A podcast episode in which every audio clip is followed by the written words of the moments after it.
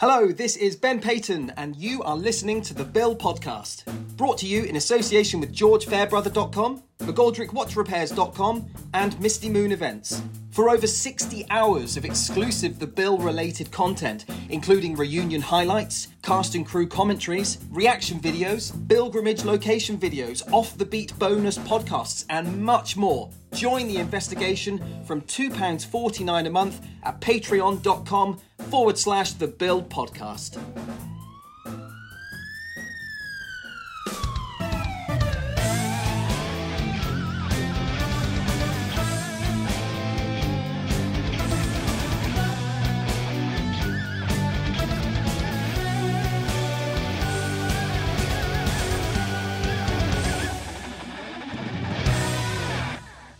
Hello and Merry Christmas. Welcome to the Bill Podcast, episode 107, this year's Christmas Day special. Last week we kicked off a special trilogy with the first half hour of highlights from the Bill Reunion 7, courtesy of our friends and sponsors Misty Moon Events. The reunion took place at London Cinema Museum on Saturday, November the 12th, to a packed and appreciative audience. These events really have become the hottest ticket in town for Bill fans. At the end of this episode, we'll be telling you how you can book tickets for the Bill Reunion 8 taking place on Saturday, the 15th of April 2023, where PC 595 himself, the legendary Graham Cole, will be the headline guest. Tickets have already started selling very quickly, so make sure you don't miss out. Selling even faster are tickets for Suzanne Maddock from Liverpool to London via the rest of the world. Her upcoming one woman theatre show, where as well as discussing her life and career and how she landed the role in the bill, she'll be singing to an intimate audience at the Phoenix Arts Club in Leicester Square. This show is also being produced by Misty Moon Events and is taking place at 3 o'clock on Saturday 29th of January 2023. If you missed the previous podcast, Suzanne talks about this show in detail. That first part of the Q&A also featured Lisa Geoghan and Tom Butcher, plus a special bonus interview at the beginning with long-term Bill director Mr. John Bruce. We pick up the Q&A with Suzanne, Lisa and Tom as I ask a fan question from Alex Mockler in Australia, who is a co-producer of the Bill podcast. I hope you're well, Alex. Then throughout this episode, you'll hear as the Q&A continued, we welcome to the stage producer director Tony Virgo, original cast member Ashley Gunstock, and our guest of honour, Mr. Eric Richard. Oh, and we might have had a special surprise for the audience as well. Sit back, perhaps with a glass of mulled wine, and enjoy part two of highlights of Misty Moon's The Bill Reunion 7.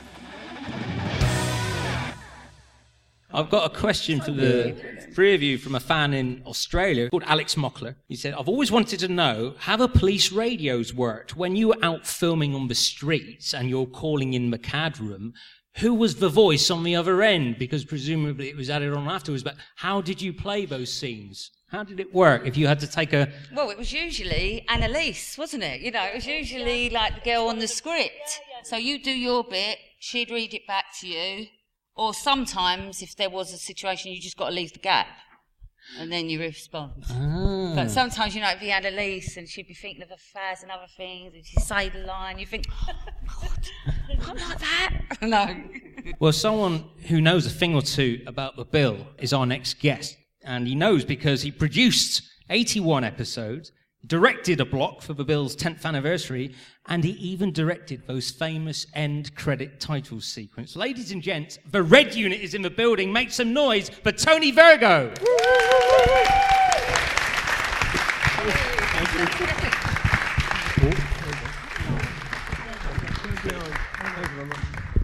Thank you very much. Thank you. Now, Tony, you joined the Bill after a very successful career working your way up at the BBC. Ladies and gents, how about this for a CV? Before Tony joined the Bill, these are some of the iconic programs he made All Creatures Great and Small, Angels, Blake Seven, Doctor Who, EastEnders, Emmerdale, Secret Army, Shoestring, Survivors, and Tinker Tailor Soldier Spy. That's the kind of caliber of programs Tony had under his belt when he Yeah, joined the bill. it's- it's- I was dead lucky, actually, to be honest with you. I, I mean, I met, we were talking about Michael Chapman because I was scared of Michael Chapman almost. there. I think everyone was. But he, it wasn't really the army, it was the navy he did, didn't it? Because he had that thing called the boat, the, the bosun house. That was his office and his dog as well. So we were all scared. And I remember one time when I went into the, when I first started in the bill, actually, as you can hear tonight, this is a great, well oiled machine and you'd think I'd come in and fuck it up. Frankly, you know, you would. And um, and I remember th- thinking one day, very early on in Merton, I was sort of sitting there looking at all these files on my knees, actually, completely mesmerised. And Michael looked through the window, and he tapped on the window, and I thought, oh God, it's going to be the sacking. and he said, uh, "Do you want to come in my office?" So I went in his office and we talked about politics. We talked about anything, to be honest, Ollie.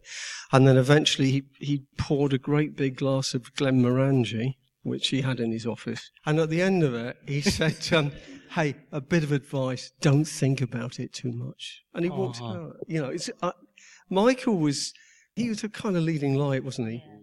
just how different is the world of commercial TV from the BBC, where presumably at the BBC there's quite a sort of set menu of a way you could and couldn't do things, but I'm guessing the rule book when it came to the bill was completely different. You know, I just had a lunch a couple of weeks ago with David Liddiment. I don't know if anyone knows David Liddiment, but he was in ITV for a long time, and then he from Granada, and he went to the BBC.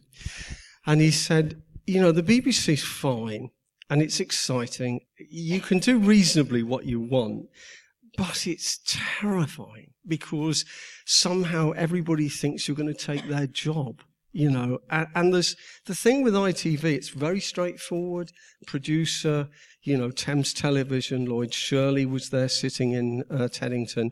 You know, you just made the program. But in the BBC, it's all about politics. So if you go into politics later in your life, that's that's the career you want to do. The bill was quite amazing in the fact that it was filming with two units at the same time in the same building. It was quite revolutionary. And you were overseeing a period of a program where not only all that was happening, but you moved sets from Barlby Road to Merton. it was very much put together. You know, uh, it wasn't glamorous, was it? It, it? Well, nothing was glamorous, actually, to be honest. Um, the canteen, the toilets. I mean, if you go into the toilets, you'd meet everybody in there. You know, it was just very, I mean, it was a very, very conge- You had to be part of the team, Ollie. And I think you had to play um, a team's game, actually. And nobody was any more important than anybody else. You know, that was the, the secret of it all. Alcohol, well, there was plenty of that, um, to be honest. And I had a fridge in my office, and Pat Sandys had a fridge in her office. Wonderful story, actually, because when I was fairly early on, we used to show the episodes on a Monday morning to Lloyd Shirley, who was um, the head of drama at Thames Television. He was like a, um, a Canadian hockey, a hockey player. He was, he was very, he wasn't very tall. He was enormously big. And you just, and he'd come up to like an inch away from you. You know, it's very, it's very kind of like, oof. Anyway, we had episodes to show him on a, a Monday morning at eight o'clock. And I had one episode which I was a bit iffy about, to be honest with you. The beginning didn't quite work. So I tried a sneaky one of going into Michael and show him and say, well, don't worry, Michael, it gets better. You know, it gets better, you know. And Michael said after five minutes, right, stop the episode. Stop the episode. Remake it. And I said, remake it? Remake it? We can't remake it. He said, I'm sorry, people will switch off. Remake it. So I walked out of the office nearly crying, as you can imagine. Pat Sandys, who um, was the other producer, and she came out of the office and she said, What's wrong? So I explained to her what's wrong. And she said, Darling, bottle of champagne, I think. So we had a bottle of champagne, worked out how we're going to do it. Wow. But, you know, there was a wonderful congenial thing about it, and uh, everyone kind of, you know, if there was a problem, they come and help you. Back in time. Let's go old school now because we're going to welcome an original cast member to the stage. And the stage is where this very fine actor has spent an awful lot of time this year. He's been in two theatre productions and he's also made three short films this year. And it took more than a shotgun blast of a chest to prevent this legend from walking the beat. Ladies and gents, make some noise for the marvellous Ashley Gunstock.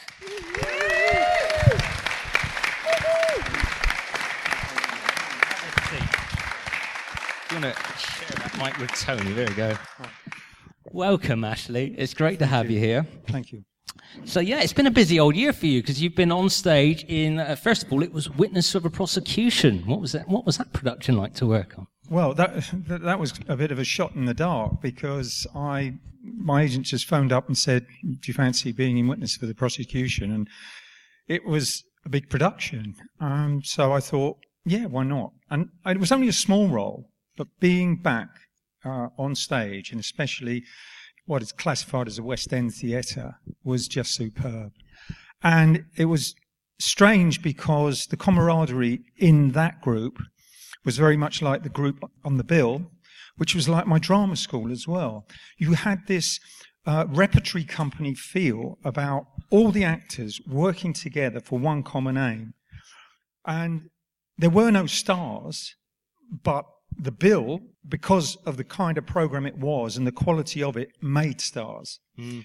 Going on to do work on the stage um, with fine actors in a, in a, in a successful play and getting standing ovations at the end of it, it was just wonderful. Good for Absolutely. the soul, especially after coming out of COVID and the lockdown. Yeah. So, and you've been back. Uh, you've made a. I've I've been lucky. I've had a sneak peek of one of your short films, Uninvited Suspect, which is a you play an evil man. yeah, yeah, a wife killer. Well, my, my wife actually wants me to do comedy um, for various reasons. I always find these dark pieces to, to, to get into, but this was a psychological thriller, and it was about this guy who kills people who commit adultery it was just amazing just to be there and doing these this nasty character, completely different to the bill, of course. Yeah, a similar. So you're on the other side of the interview room. Yeah, this yeah. time around. Let's go back 1984 to Artichoke Hill. Describe a day in my life, making an episode in the genesis of this program we all love. You were there. You were in the very first scene. Yes, yeah. I, well, that that that in itself was a, a, a story. The the director wanted uh, a laughter situation at the beginning. The briefing room was absolutely packed, and uh, he just wanted before Eric walked in to to give uh, everybody their their briefing. He wanted some sort of laughter to happen. So he said, Does anybody know a joke? And I said, um, Yeah, I got one. It, it, didn't do the thing that he wanted to do because the cameraman was actually shaking with laughter and had, had to redo the shoot again. But you, you felt comfortable about doing that. I mean, I was a new kid on the block then, and, and I just thought, you know what? These people have made me feel good about this. I'll go for it. And I did. And, and you had the opportunity to put yourself out there and really get into the roles. And if you, if you had a, a, a problem, another actor would say, look, why don't you try this?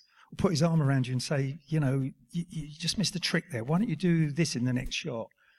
And uh, I have to say, I've got to be thankful to Eric for that because on a couple of occasions he did that for me. You know, a young actor coming through and helped me out a couple of times when I, I, I needed to, to, to get the scene right.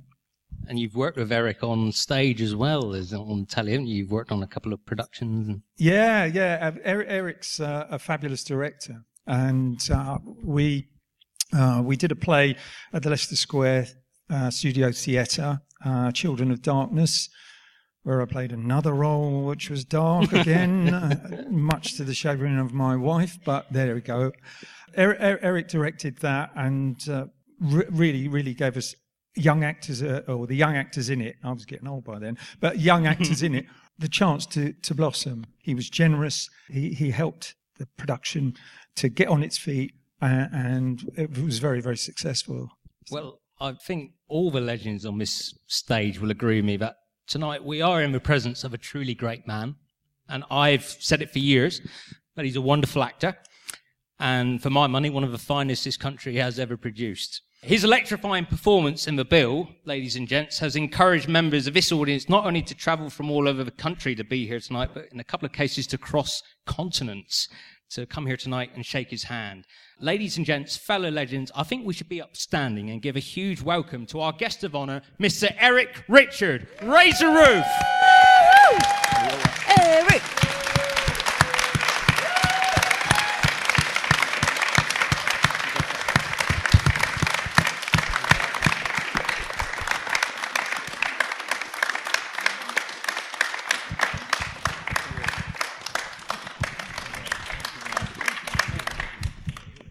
Any of you who haven't done what we people do for a living, I'm talking of the actors, you cannot imagine what that was like. That, for what they have done just then, it's just breathtaking. Because you're used to getting up on stage and being applauded. If you're in a long series like The Bill, even now, you're used to people coming up into the street, in the street and saying to you, what a wonderful man you are. But when your mates say it, when your mates that you trust and love say it, something else.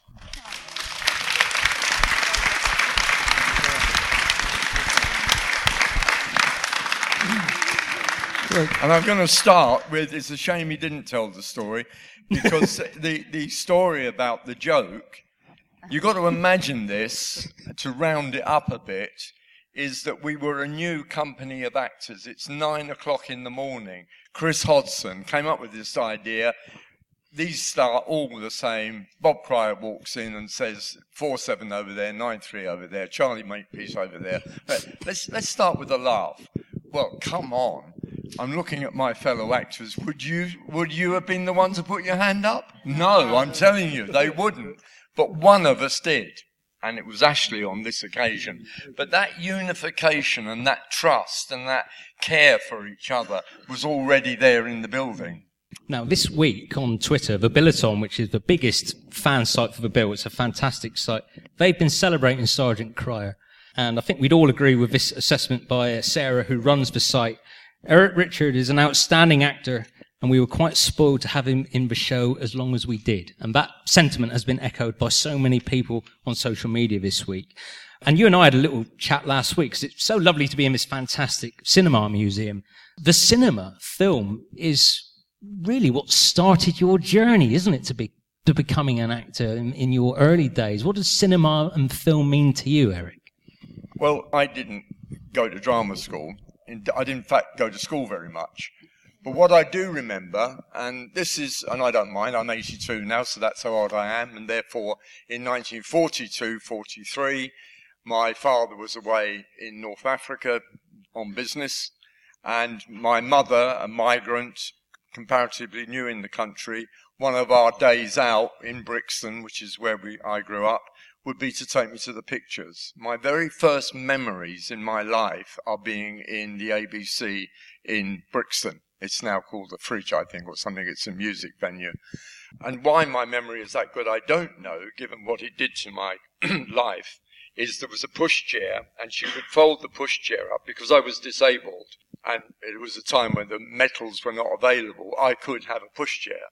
So the little pushchair was folded up and it was put into a little cupboard and my mum and I would go into a lovely darkened room. And to this day, the best moment of your life is to go into a proper cinema and that blackout before the curtains open and the world says, come in, come in.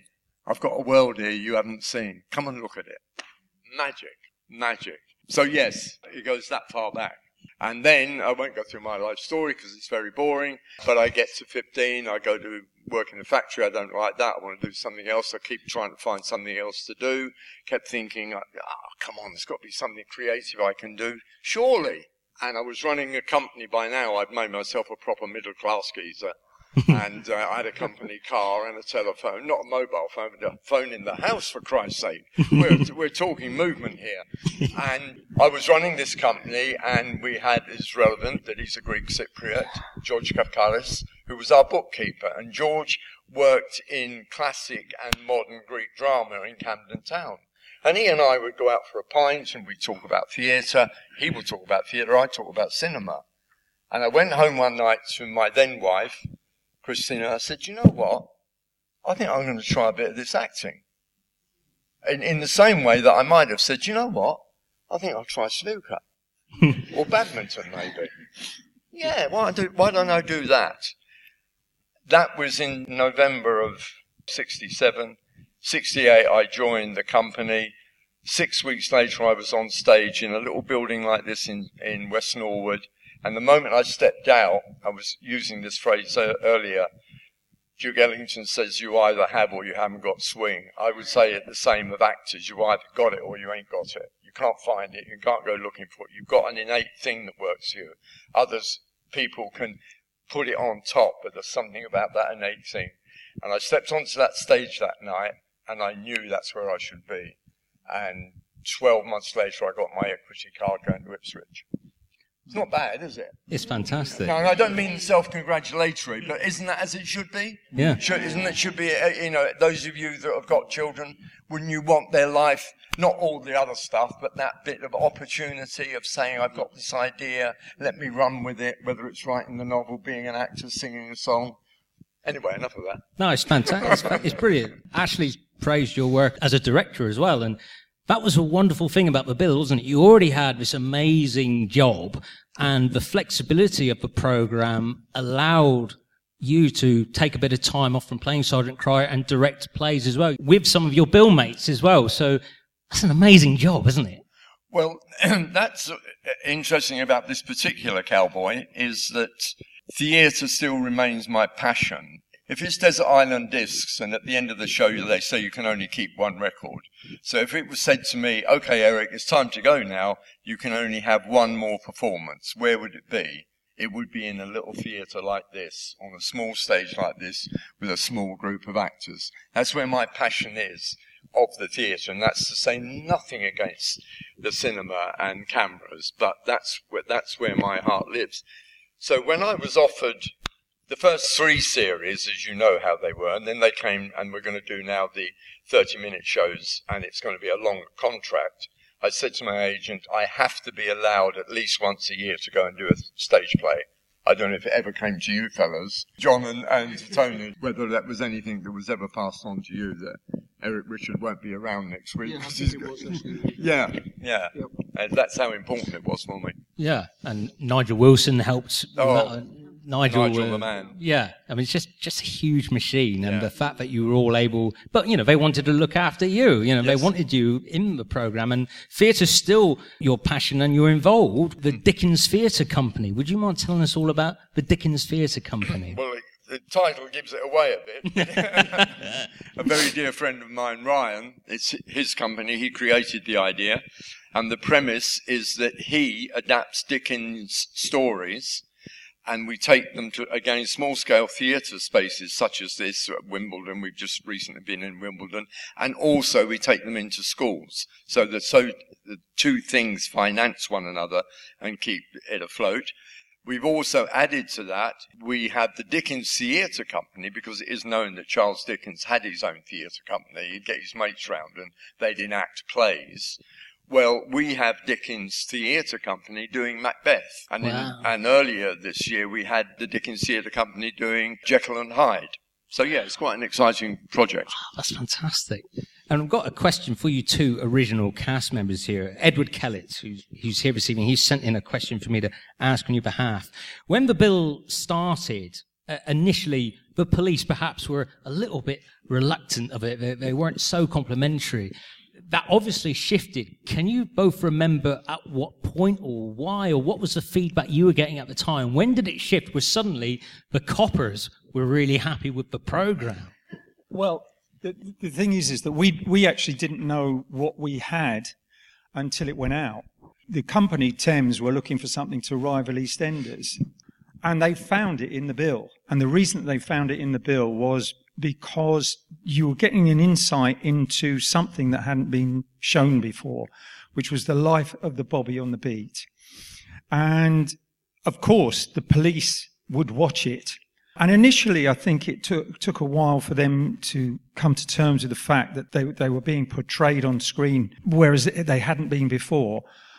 But you talk to police who who watched it then, and even some who watch it now. Some p- police that I've I've spoken with watch it now, the old programs, and they love it. Hmm. They absolutely love it because, in essence, it gave the essence of what it was like to be a policeman. Definitely. And we had people on there who were policemen advising us on the program. And I felt a little bit of a cheat, really, because usually as an actor, you go out and do a bit of research. You didn't have to. The script said it all, and if you wanted any advice, there were police advisors there telling you the way that, in which the police conduct themselves and the kinds of things that would be expected of the police while you were there on set. It was superb. I think Peter Cregeen actually, I think he produced the first Yeah. series, didn't he? And I think Peter Cregeen watched a series the BBC did, uh, Roger Graef um, directed, which was about the police. It was off the wall, actually. And I think it took Britain by storm a bit. And I think he was very impressed with actuality, real policemen, real situations. There's a very significant moment because I was with Peter when it happened. He would be an assistant commander, or I don't know the police structure at that height, but whatever, assistant commander of the Metropolitan Police. And he had taped the very first episode in his own little private VHS, and he'd written a page and more about all the things that were wrong with it. And he said it quite openly Peter. He said, No, he said, I dissected this scene by scene by scene, and you won't get any support from the Metropolitan Police. That's as it was. But then, like, you've met officers. Well, I, I think I've told you this one. This it will be the same with my fellow actors. Is that this happened a couple of times? Most recently, I jumped on one of my bikes, motorbikes, got some old gear on, didn't look anything like Bob Cryer, crash helmet on, gone round to his shop. As I come out, chap came over to me and said, "Excuse me, is it Eric Richard?" Yes, it is. Can I just shake your hand and say thank you very much? Because of you, I joined the Metropolitan Police, became a sergeant, and I've just done 32 years. Wow. I tell you, the responsibility of that is not that it is your responsibility, but you can't not respond to it, can you? I think actually the police at the moment are under a lot of pressure, and when we when we did the bill, and certainly did it years before, I, I think it was a great advert for the for the police, hmm. and I think they absolutely adored it.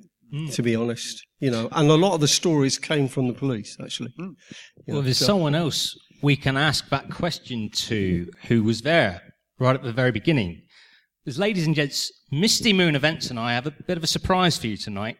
Because he's an extremely generous guest of honor, Eric Richard was happy tonight to share his stripes with another The Bill icon. So please, I'd like you to stand up again, make the most noise you've ever made in your life. Please welcome to the stage our surprise guest, the dame herself, Trudie Goodwin!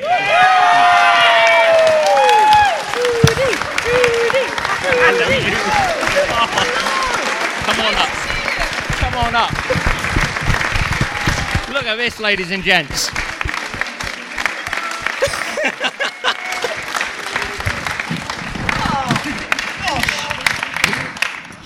Okay, I've been hiding in a cupboard for the last quarter of an hour.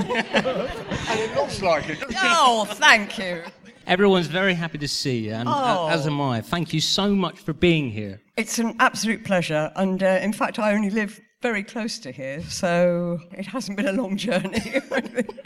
We were just asking the guys about the, the police's response to the bill, the response in those early days at Artichoke Hill. Can, can you remember the power of the program from the reaction from the public and the police? I seem to think that, remember, they were a bit wary. And I certainly had that experience of when we were first filming Woodentop. And uh, we were on the Whitechapel Road, and Mark and I were in uniform, and uh, we were having a fag and a cup of tea and in uniform. And uh, this squad car pulled up, and a guy with a load of scrambled egg on his shoulders said, You are a disgrace to the police force. How dare you be standing here having a cigarette and drinking a cup of tea. And of course, the camera was miles away. They didn't realize. And we said, no, we're just pretending to be policemen. We're not really. um, and of course, they didn't believe us. But I, so obviously, at the beginning, I think they were a bit wary. what we're going to do, we're going to open up to some audience questions soon. I'm just going to ask a few final questions. So get your questions ready. Then I'll be running around with this mic. So if you want to ask a question, put your hand up when I take to the floor and I'll, I'll come and see you. Over the last year, we've lost two The Bill legends, Ben Roberts and George Rossi, both sadly passed away. What are your memories of, of Ben and George, two fellow legends of The Bill? Most of them are unrepeatable, I think. They're not- Especially Ben. I mean, when you think of Ben, you just look. look at that. That's what happens when you think of Ben. You're just laughing because he was hysterical, wasn't he? I was saying, I think I said this to you, Ollie, before, that there were times we'd be in the green room, someone would come in to call you because you've got a scene, and you're thinking, not now, not now, Ben's in the middle of a story. You know what I mean? He was hysterical, wasn't he? Him and Peter. One image I have of, uh, of Ben is him trying to control his hysteria before a shot. Him hmm. and Peter Ellis together were hmm. uncontrollable. There were parties that we had end of season, end of year, whatever, and there was a tape of outtakes. And on one of the tape of outtakes, there's repeated shots of Ben going. and that was his way of trying to focus his energy and stop laughing. And uh, he was just hilarious. That's how I remember Ben as a laugh. Him and Peter Ellis, they would just set each other off and they'd start what's called corpsing when you just can't stop laughing over something that nobody else finds funny, but you find hysterical. And they would, that would go on for 20 minutes and, they, and everybody go, well, okay, we'll all go and have a cup of coffee and we'll come back and we'll try the scene again.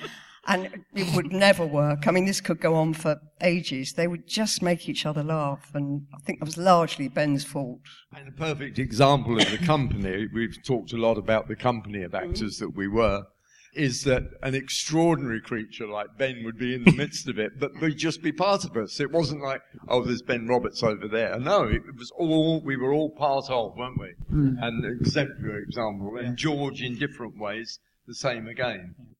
Ben was was just the kind of person you have on the uh, on the team to make you laugh when when things are perhaps getting a bit strained as well. So him and George, who I met later, were fabulous people to be with. Really. I had a ball with Ben, and I know I had uh, the pleasure of in lo- my first few episodes. I was with them, you know, in Brownlow's office, and I used to see them in the script and think, "Oh no," because I'm a really bad giggler, the worst. Do you remember that one where it was the funeral and the whole cast were just collapsing in heaps of fits of laughter? It was like the most embarrassing thing ever because you people were literally, as the camera was passing them, pretending to cry. And the person who died wasn't even part of the, the cast, really. and, and it just didn't match. Why is this person crying so badly over this death? It was because they were laughing their heads off. And I was in the last row, and I could see the camera coming down, and I was thinking, oh no. And everyone's collapsing in heaps of laughter as the camera's passing them. And I'm thinking, oh no. And it got to me. I don't know how I kept it together. Awful. Awful. Can, can anybody re- remember the name of that character in the series? Something Fangles? It was a oh. name that was in the script, and it was a oh. ridiculous name, and every single time Ben Roberts had to say it, everybody.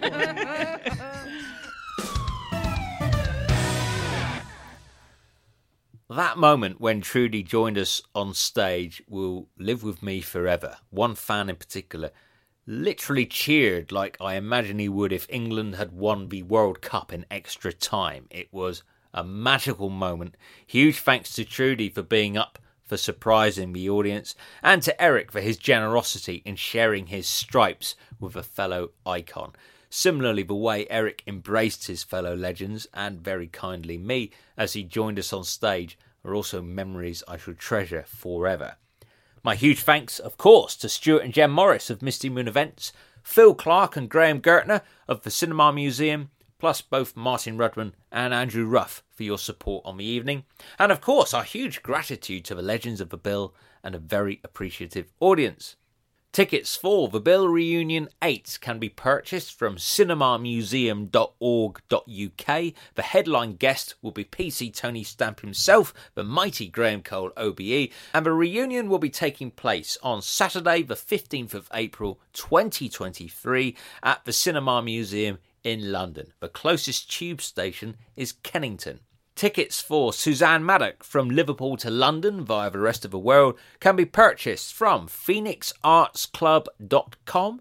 This very special show will be taking place at 3 o'clock on Saturday, 29th of January 2023. The Phoenix Arts Club is between Tottenham Court Road and Leicester Square tube stations. Over half of the tickets have already gone, so don't miss out on this very special show. There'll be more to come in the third and final part of highlights of the Bill Reunion 7, where, as well as some more questions from me, the legends answered some great questions from the audience. And it's that that really makes these evenings very special indeed. That's how we're going to see in 2023 with episode 108 of the Bill podcast launching on New Year's Day. In the meantime, Enjoy the rest of your Christmas and thank you, every single one of you who continues to support the Bill podcast. An extra special thanks from me personally to all the legends who've shared their memories over the last five years, to our sponsors, Stuart and Jem Morris, George Fairbrother, and Simon McGoldrick, and to all the patrons of the Bill podcast. The names of the co producers and executive producers of the podcast will now be read out by Sierra Oscar 007 himself. Mr. Ben Peyton. Hello, this is Ben Peyton, and you have been listening to the Bill Podcast, produced and presented by Oliver Crocker. Co produced by Ben Adams, Sarah Kuiper, Alex Mockler, Laura Pinney and Simon Wolfe. Executive produced by Ben Ashmore, Joseph Beaver, Daniel Christopher, Alana Dewar, Andrew Dyack, Paul Dunn, Dan Evans, George Fairbrother, Luke Hegarty, Edward Kellett, James Ledane, Simon McGoldrick, Lucy McNeil, Gary Moncur, Stuart and Jem Morris, Claire Norbury, Tom Sherrington, Angel Stannard, Patrick Stratford, Michael Weil, and Sarah Went. Brought to you in association with GeorgeFairbrother.com, McGoldrickWatchRepairs.com, and Misty Moon Events. For over 60 hours of exclusive The Bill related content, including reunion highlights, reaction videos, cast and crew commentaries, pilgrimage location videos, off the beat bonus podcasts, and much more. Join the investigation from £2.49 a month at patreon.com forward slash the Bill podcast.